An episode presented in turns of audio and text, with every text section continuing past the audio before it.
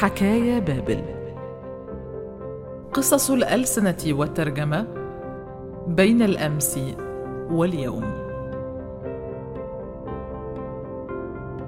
أهلا ومرحبا بكم. أنا مها الجمل وهذه متوالية حكايا بابل. كتب هذه الحلقة جمال المراغي.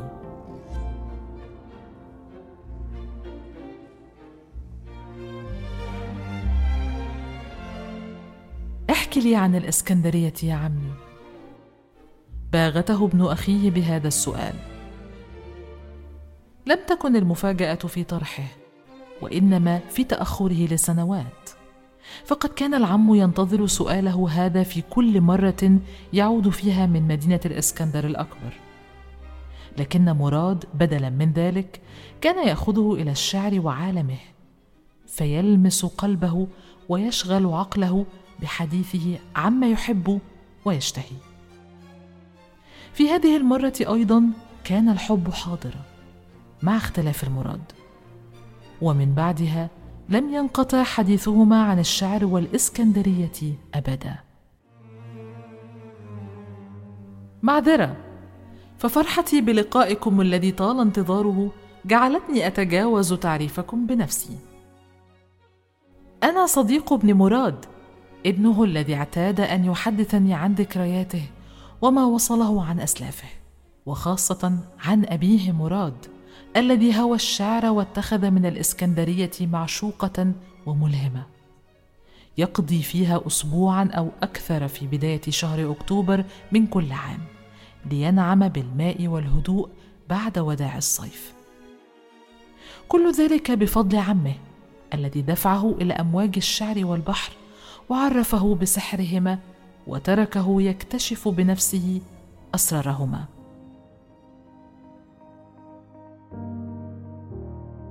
تأخر مراد كثيرا في الزواج لأسباب لا يعرفها صديقي أو عرفها واحتفظ بها لنفسه.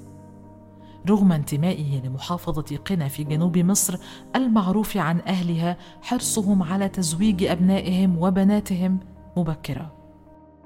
لكنه في الأخير فعلها وتزوج. مراد لم يكن يظن أنه سيرزق بالخلف بعدما تأخر في الزواج وتأخر كذلك حمل زوجته التي تمسك بها واكتفى بطيب عشرتها ورفض أن يرتبط بأخرى رغم ضغوط نساء العائلة. لطالما تعجب صديقي من ذلك وهو يقول لم أفهمهن يوما كيف اخترن أمي لأبي من بين عشرات الصبايا؟ ثم اخذن يحاولن الإتيان بدرة لها تهينها وتعذبها كما حدث مع أخريات من رفيقاتها اللاتي لم يستطعن رفض الأمر أو مقاومته. وفضلن الخنوع خشية الزج بهن إلى الطرقات. بعد فترة انتظار راحت تزف لمراد الخبر السعيد. فقرر لأول مرة منذ زمن بعيد أن يحنث بوعده لنفسه والا يزور معشوقته الإسكندرية ذلك العام حتى يبقى بجوار من تحمل البشرى والأمل. كان صديقي معجبا بمراد ويحكي لي عنه بانبهار لم يستطع أن يترك أمي وقد أوشكت أن تبلغ شهرها السادس. هذا هو أبي الذي غرس في قبل أن أولد حسن الخلق ومعاني الرجولة وتحمل المسؤولية والبقية تأتي. أما أمي فكان لها أيضا موقفها الذي قلب كل الأمور. كان الموقف أنها أصرت على زوجها أن يفي بوعده بل وأخبرته بأنها ستذهب معه. لم يستطع مقاومة رغبتها.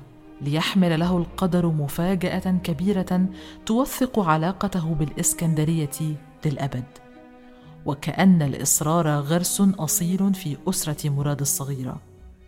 فها هو الجنين يصر من جانبه على الخروج قبل موعده بنحو شهرين ليتحقق للأب كل الأماني. فقيده في سجلات مواليد الإسكندرية بعد 12 يوما من بداية شهر أكتوبر في بداية العقد الثالث من القرن العشرين وسماه حلمي.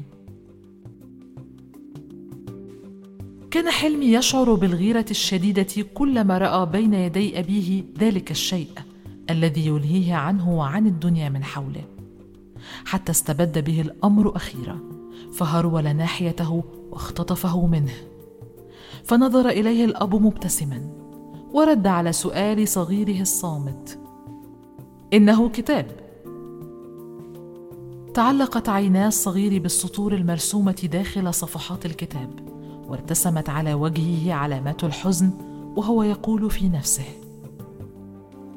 لا يوجد شيء مثير فيه يستحق أن يهتم به أبي بدلا من الاعتناء بي. لم يكن حلمي يعرف القراءة حينها. كونه لم يتم عامه الثالث بعد.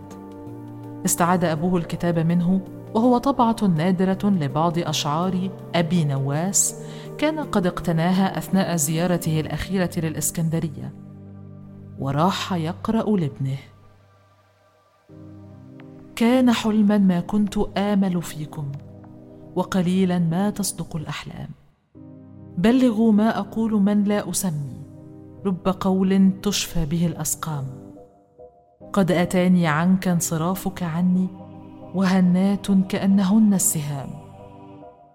وتبدلتم سوانا خليلا وسواكم على الفؤاد حرام.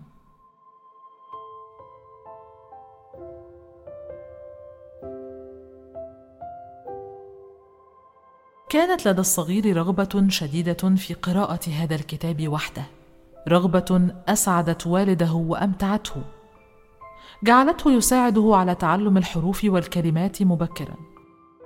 ورويدا وجهه بعيدا عن الكتب التي لا تناسب عمره وأهداه مجموعة من الكتب التي وضعت خصيصا للأطفال أحضرها من الإسكندرية.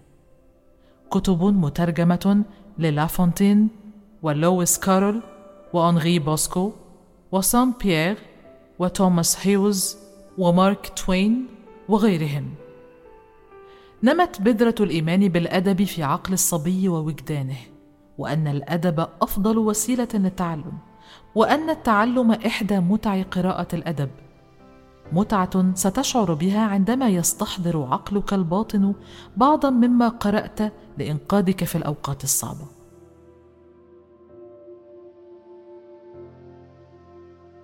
شغفه بالأدب لم يمنعه من تلبية رغبة والده بدراسة الحقوق.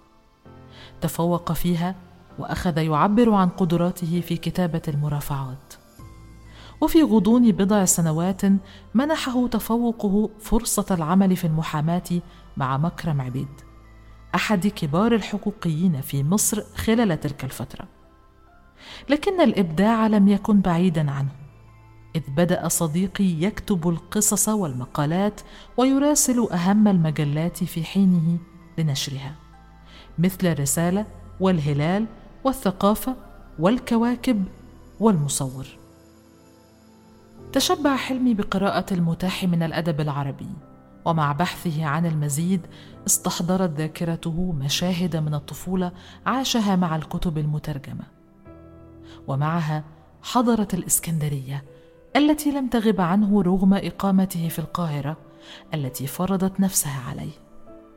سيطرت عليه رغبة في قراءة الكتب بلغاتها الأصلية وساعده في الميل لهذا التفكير إتقانه للغتين الإنجليزية والفرنسية وسعيه لتعلم لغات أخرى كالألمانية والإسبانية. تسللت إلى حلمي متعة أخرى وهي العطاء. فكان كلما ذهب في زيارة إلى بلدته في صعيد مصر يجمع حوله بعضا من أهلها ليحكي لهم قصصا قرأها باللغة الإنجليزية أو الفرنسية أو حتى الألمانية. ومن ثم راودته فكرة انتقاء أفضل ما يقرأ وما يجده مفيدا وممتعا للقارئ العربي ليقوم بتعريبه. من أين؟ لست في حاجة لتسألني يا صديقي. بالتأكيد من منبع الثقافات الإسكندرية. هناك تجد أحدث الكتب الأجنبية المترجمة للإنجليزية أو الفرنسية. كان يحضرها أصدقاؤنا الأجانب ويهدونني إياها كأفضل وأغلى هدية.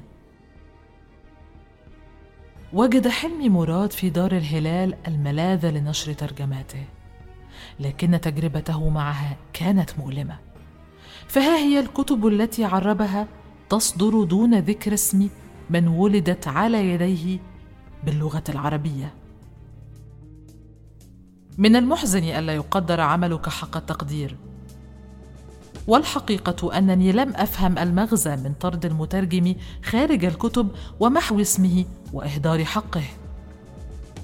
لقد تملكتني المشاعر السيئة من جديد. تشبه ما شعرت به عندما فتشت عن كتب الطفولة. هدية والدي. وبحثت عن اسم مترجم كتب لافونتين أو كارول لم اجده ولم أعرف من هم اساتذتي الأجلاء الذين نقشوا بقوة على حجري.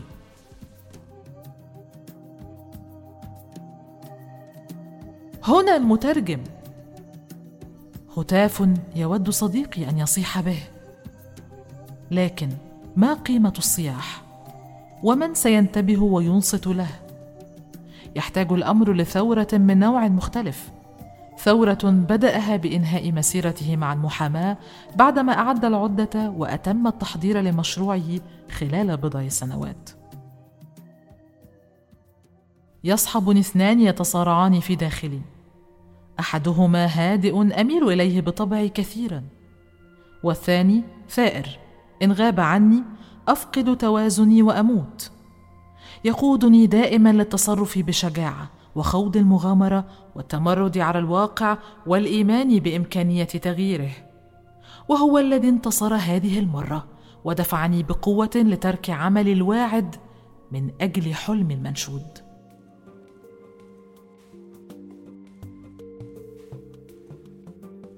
اختار لمشروعه اسم كتابي.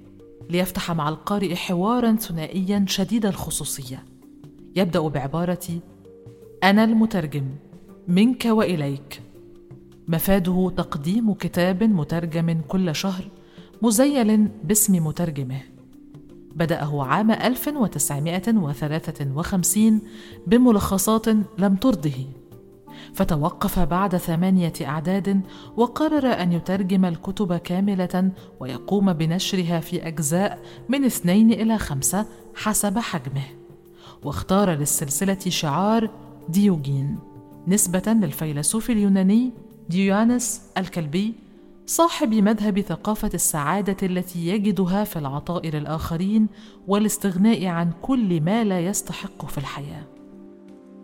حاول حلمي بمشروعه أن يرسم خريطة للعالم بالأدب ويشارك القارئ العربي بأهم ما قدمته ثقافات وحضارات كل بقعة فيه. عبر ما يزيد على مئة ترجمة من عشرات الثقافات واللغات. وقد أظهرت السلسلة واختياراتها ثقافة حلمي الواسعة ودرايته بدروب الأدب. قدم من الأدب الروسي تولستوي ودوستويفسكي وتورجينييف وبوشكين وغوركي. ومن الأدب الفنلندي فالتاري وبلومفيست وسيلامبا ومن الأدب الإيطالي مورافيا وبوكاتشو وبيرانديلو. ومن الأدب الفرنسي دوما وجيد ويوغو وموباسان وماريفو وغيرهم من الأدب النمساوي والتركي والصيني. والهندي. اهتم أيضا بترجمة السير الذاتية لأهم الكتاب والفلاسفة. أمثال روسو وفاغنر وباستير وسومرست موم وفولتير.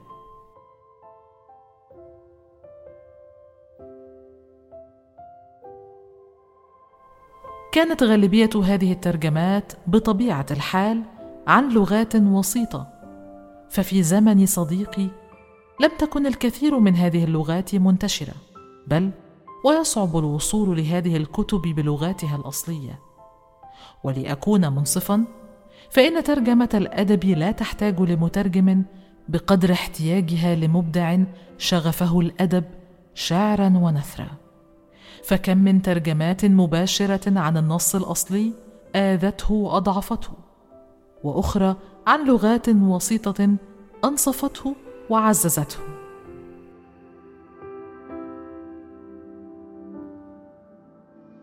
اعتاد صديقي منذ رحيله بعد عام واحد من إتمامه عقده الثامن أن يأتي لزيارتي كلما شعر باشتياقي إليه ومعاناتي الشديدة من آلام فراقه وكان قبل أن يغادر يرمقني بنظرة متسائلة وبدون أن ينطق أدرك سؤاله الوحيد والمتكرر. هل هناك من تذكرني؟ فألوذ بالصمت ويفارقني طيفه حزينا.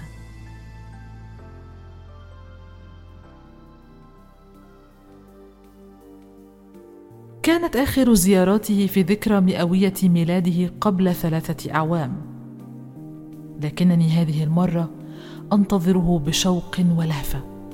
وأعرف أنه سيزورني قريبا قريبا جدا.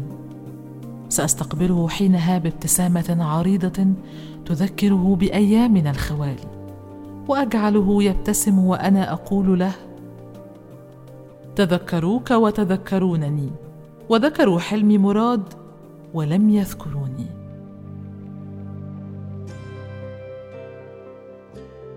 ها هي حكاية اليوم مع أبناء نوح تصل إلى نهايتها.